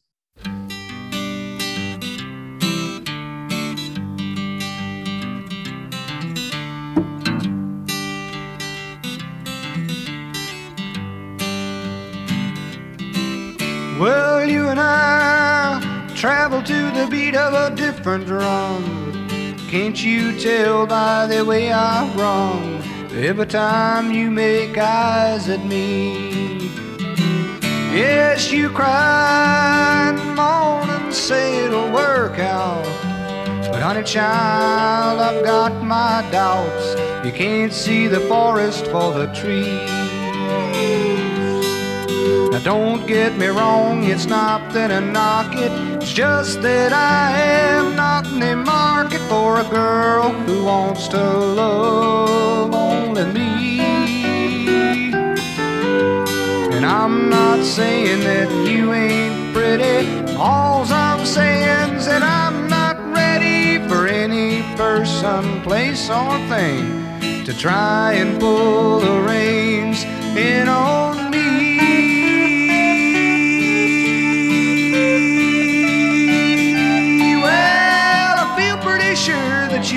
find a man who will take a lot more more than I ever could or can, and you'll settle down with him, and I know that you'll be happy. so yeah so it's interesting that he goes back and uh and finally re- does a proper recording of that here um you know harmony constant like you said roll with the flow i mean these are all just such great songs and the fact that there's just two guys playing on it is Right. is mind-blowing because they get so sonically there's a lot there for just a guy with a you know guitar and a pedal steel guitar Right. It doesn't sound very barren. Like I said strip back, but I meant that only in the way that it really like you said, it's just two guys and it sounds so full. Like they really fill the Yep. sound out. And I also love like the lyrical slant a lot of this record have. It seems very, very encouraging. Like songs like Keep On and Roll with the Flow. Like, you know, Yep. I, don't know. There's some like again, like it's nice you you put those on and you kind of feel like a sense of like things are gonna be okay. Right, right. And I still remember hearing Roll with the Flow for the first time and having to reach for a dictionary when I hear didactic minister. I'm like, what the hell's didactic? where, where thesaurus, where are you at here? man he like like uh, I- i know this is a term like you know for hip-hop but he had some bars on this album a didactic minister who told me of sinister things that would happen Yeah. uh, that like man like that is that is a great great line Yep. Classic. yep i remember even when he played it live like after he did that line like he, he took a little pause and he went the sinister minister I'm so bummed I missed that tour. Oh, it, it was only five dates so i get, I get oh it's just five. Okay. yeah like there's only five dates on the back of my shirt it was a super super short thing he did Oh, wait a second. I'm I'm trying to remember. He because oh, I'm thinking of the movies of the Mind tour. That was the like his first proper Nez solo tour in Yeah. the 2010s, and then he did the one with Pete Finney.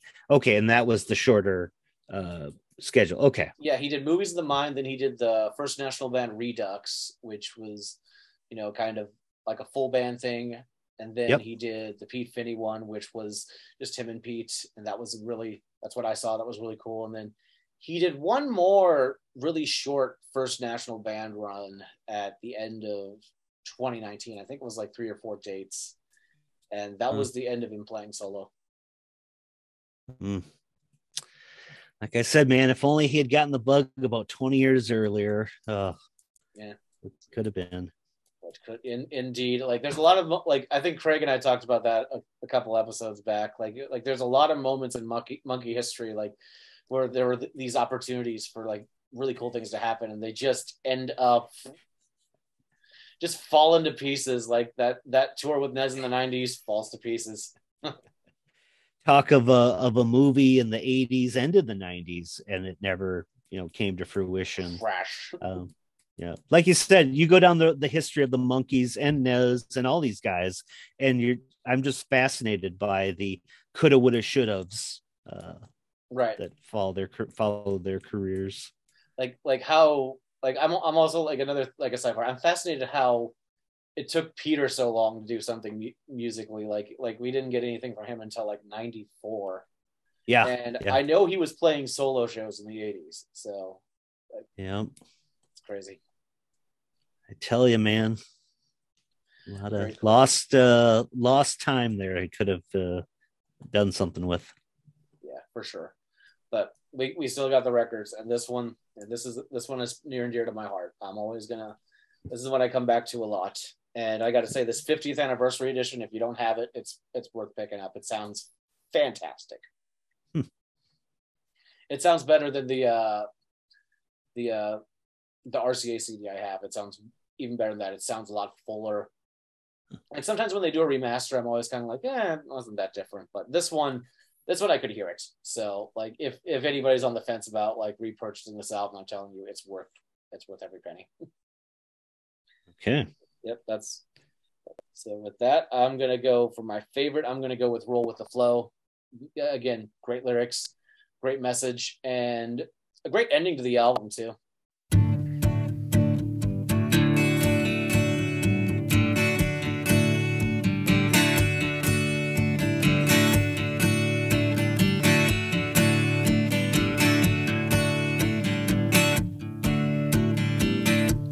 She was a lackluster lover who thought of another when I offered her my hand to help her in out of the rain. Then she became quite possessive when I gave her the message that I had to leave on the outbound at 10 o'clock train. She said, I thought you were stable and that I might be able to talk you into sticking around for a couple of years. I said, I roll with the flow wherever it goes, and it's a rolling out of here. There was this didactic minister who told me of sinister things which would happen if I were to do something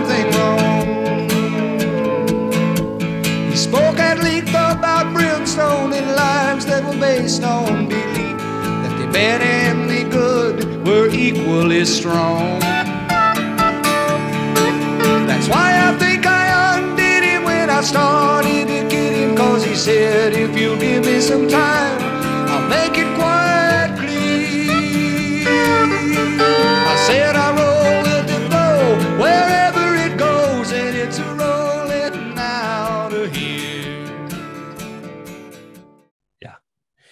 Yeah, I'm I'm right there with you, Sly Dog. Uh, roll the flow. Just the the spin on the lyrics and uh, the playfulness uh, is just so infectious. You you can't help but love this song.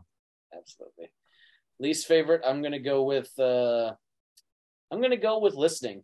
Uh again, because that's that's the one that kind of uh, is fuzzy in my brain. But again, not a bad song. Just probably the the least of the bunch. It's ironic. That's the same one I was going to pick as well. we are on the same page for this one.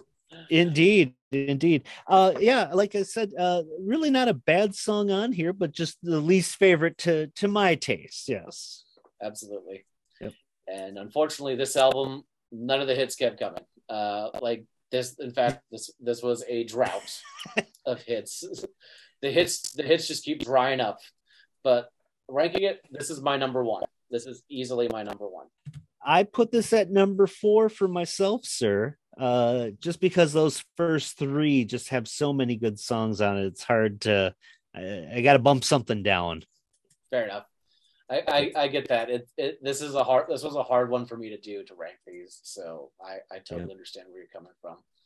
So the next record to me is kind of fascinating in that I feel like it's it's half reaction to uh oh we didn't have any hits, half I don't know what to do anymore in a way uh, in its tone, and that is uh so we, this is another proper solo album, but this time we got a band playing on it. Released October 1973. Pretty much your standard ranch stash.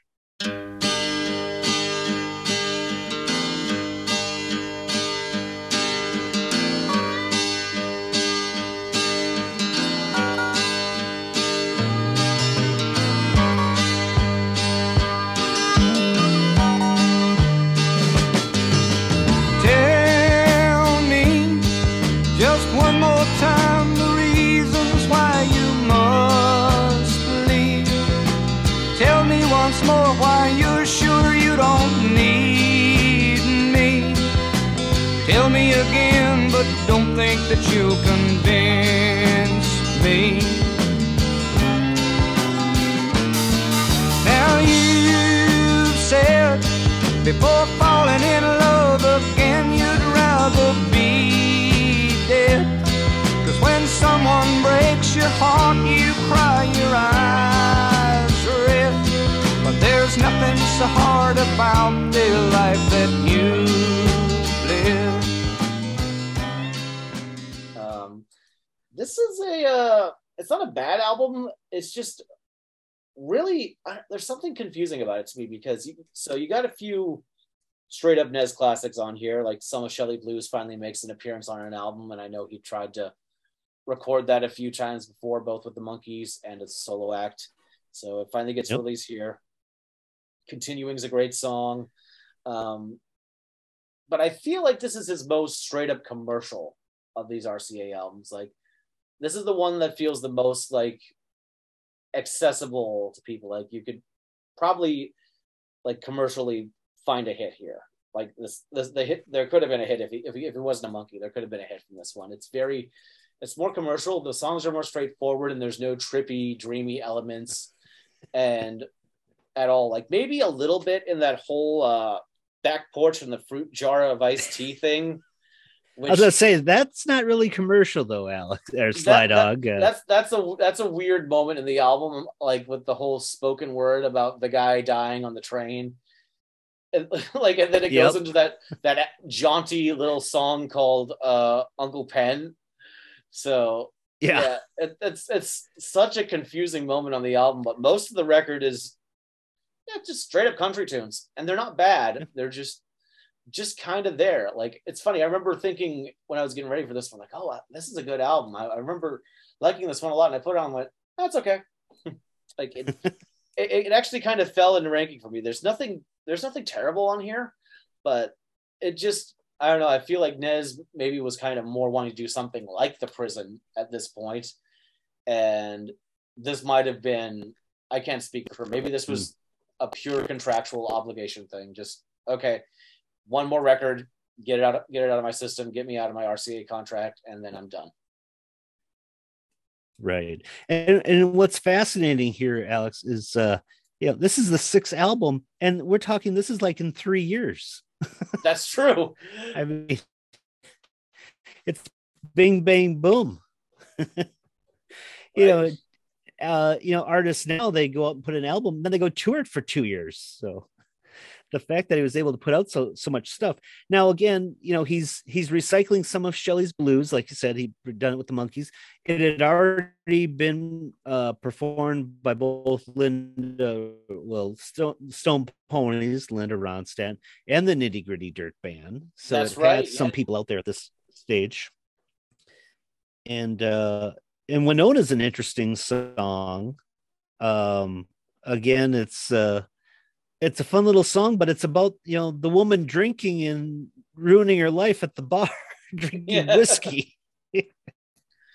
Definitely, and You and know. it's a co-write, which Nez so didn't do. not a on real upbeat uh, lyrical content.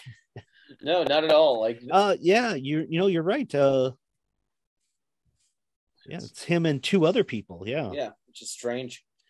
So yeah, it's it's a strange album in the catalog, but it's strange in how normal it is. Like that's the thing it is to me. Like it's the least cosmic of all everything we've talked about tonight, Oh yeah, by Except- far. Yeah, except for that except for that spoken word weirdness. I do remember the it first does time. yeah, that does get a little weird. yeah, I do remember the first time I listened to it, and I remember getting the CD, and I remember like the back porch and a fruit jar full of iced tea. That'll be interesting, whatever that is. and when it comes on, and he just starts talking about this train, this train and the crash, and I'm like, uh, okay, this is this is wildly different than the rest of the album.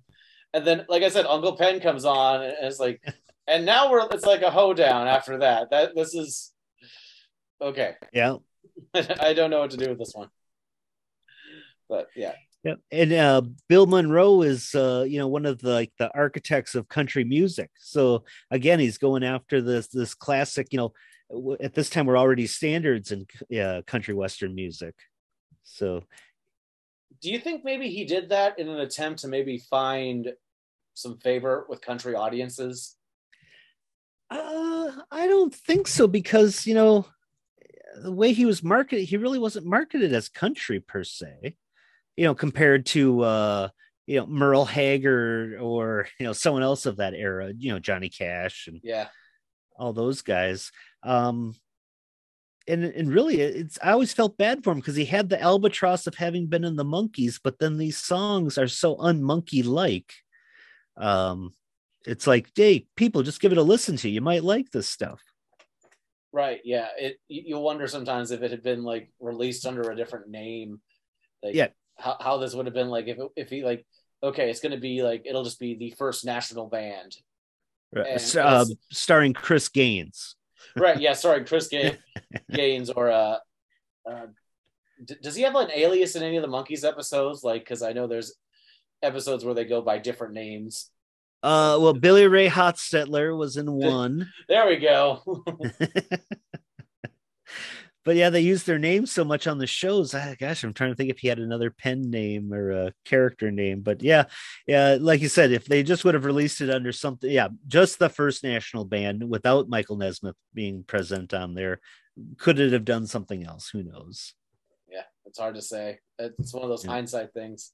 Yep. But yeah, this was this was the end of an era. This is, I think, the last time, in my opinion at least, that Nez really strove for doing something that was any like traditional like record tour record tour model Yeah. uh, have a hits because after this like we get we get the prison and stuff like that and things just kind of he kind of free floats after this and does what he wants to. So this is kind of like the end of an era. Um, Yep. Yeah, well, you get into the early 80s when you know his mom passes and he gets that liquid paper money. Yep. And then uh, wants to go off and become uh, you know the video home video emperor uh, and the whole PBS uh, debacle. So oh Yeah. yeah yeah, so as he gets into the 80s and he has a little uh, extra extra cash in the bank, you know, he can go off and do whatever he wants. And um, yeah, you're right. I think this is by far kind of his last attempt at making a commercial sounding record absolutely because it ain't raised. Let me tell you. nope that's for sure Yeah. Uh, but fascinating listen. Uh, I'm gonna go with my favorite. I'm actually gonna go with Winonah. I know it's a sad song, but I was digging that one this week.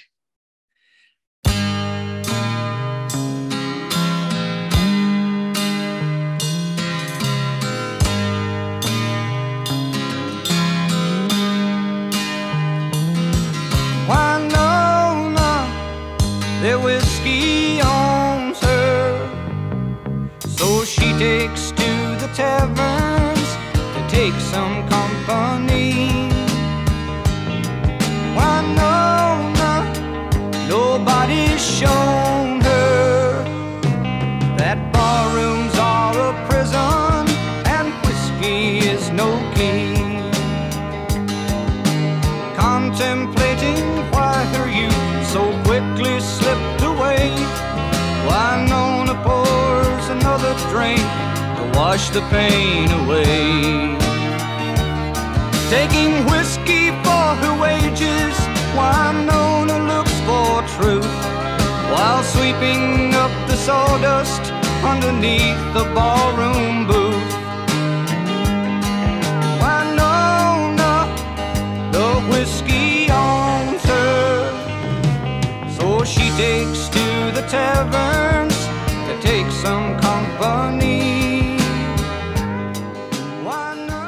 Yeah, yeah. You know, I had either uh, Winonah or uh, some of Shelley's Blues, just because I think that's a, a great song.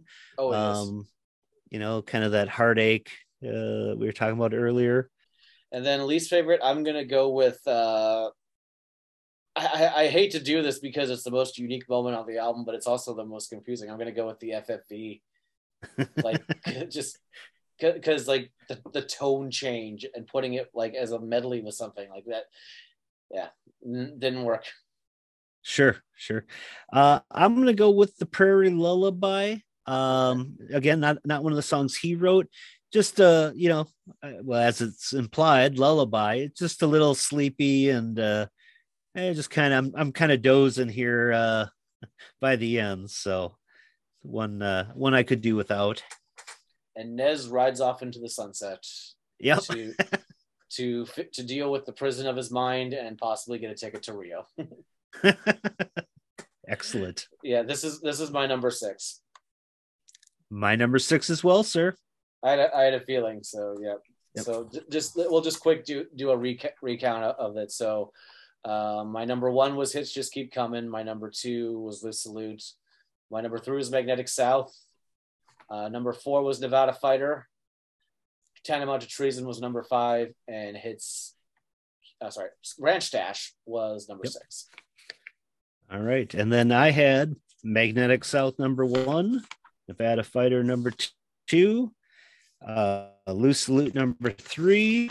Then we went to uh, uh, The Hits Just Keep on Coming as four, uh, Tantamount to Treason as five, and uh, your pretty much your standard rash ranch stash, if I can spit that out, is number six.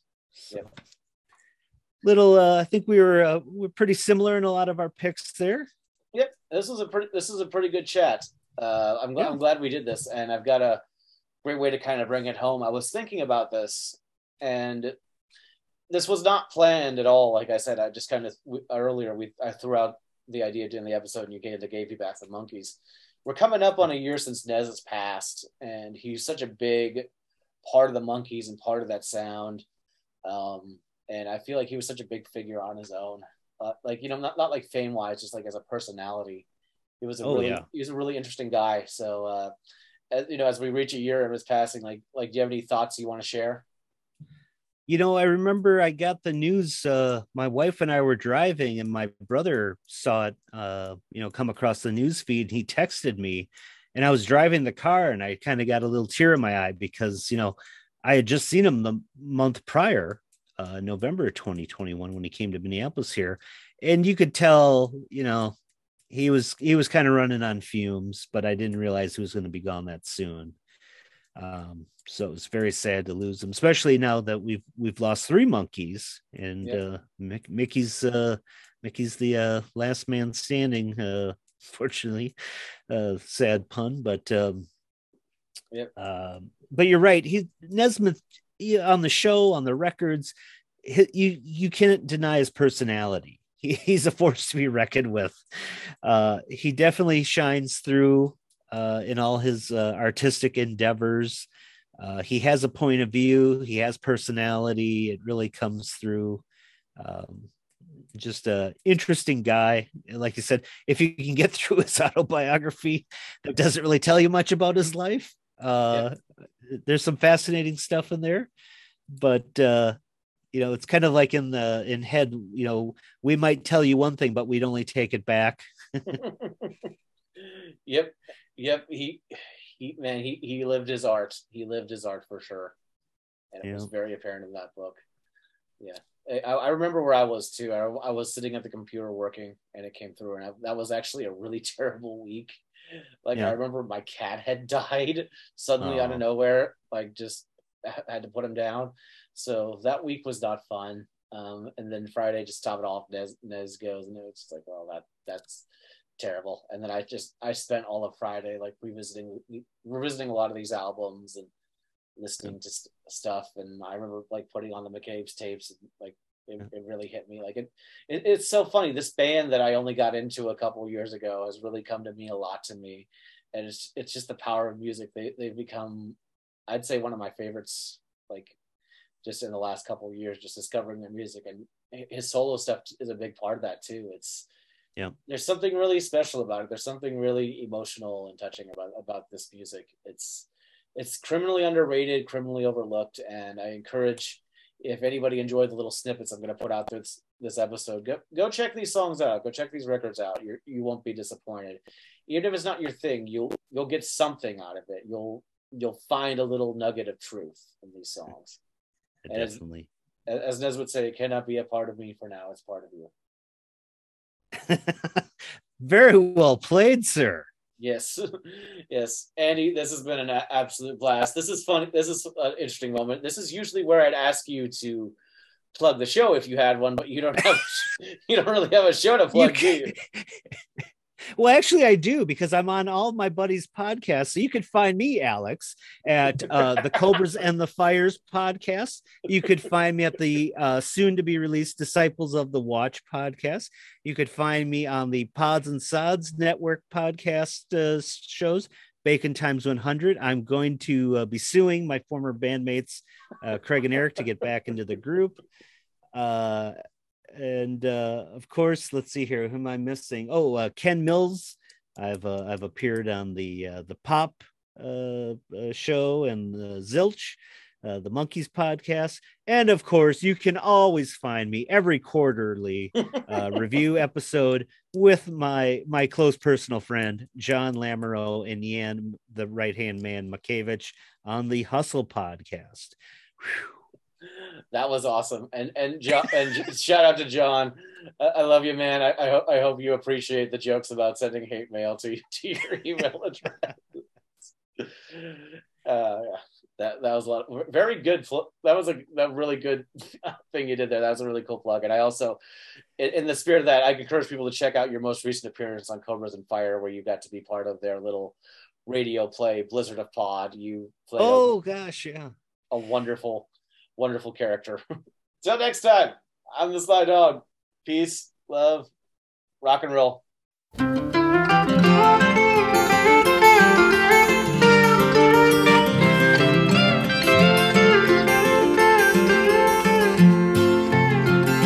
Consider the source and ignore if you can whatever is said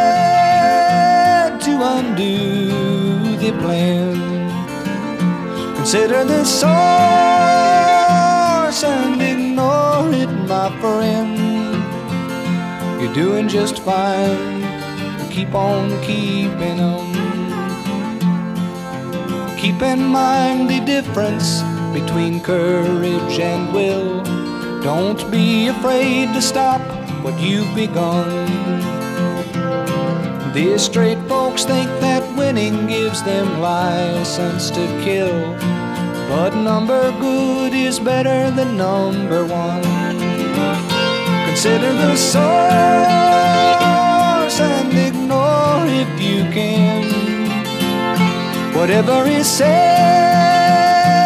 to undo the plan. Consider the source and ignore it, my friend. Doing just fine. Keep on keeping on. The eye that casts dispersions on the quiet way of life is lost among the past and partly blind. And aggressive undermining of what you know is right is the work of fools who think without their mind. Consider this source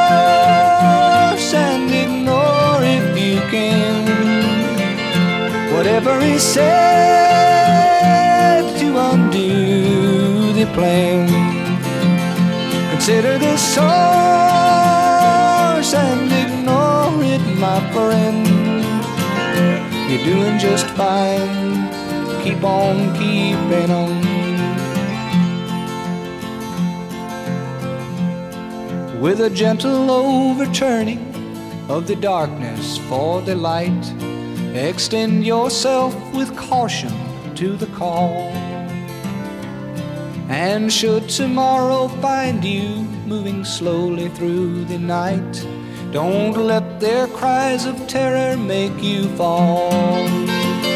Consider the source and ignore if you can. Whatever is said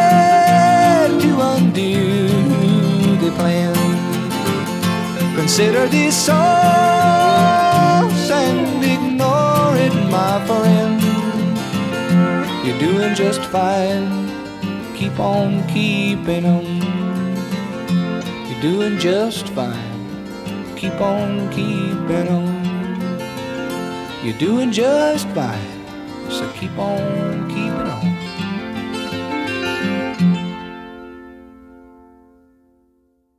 Oh god, we were still recording. We're still recording. Oh, I thought, I thought we had stopped. Use whatever you want. I don't think I said anything bad. I didn't say Craig uh, Craig Smith was a real motherfucker, did I? Oh, good. Okay, bleep that part. you motherfucker, eh?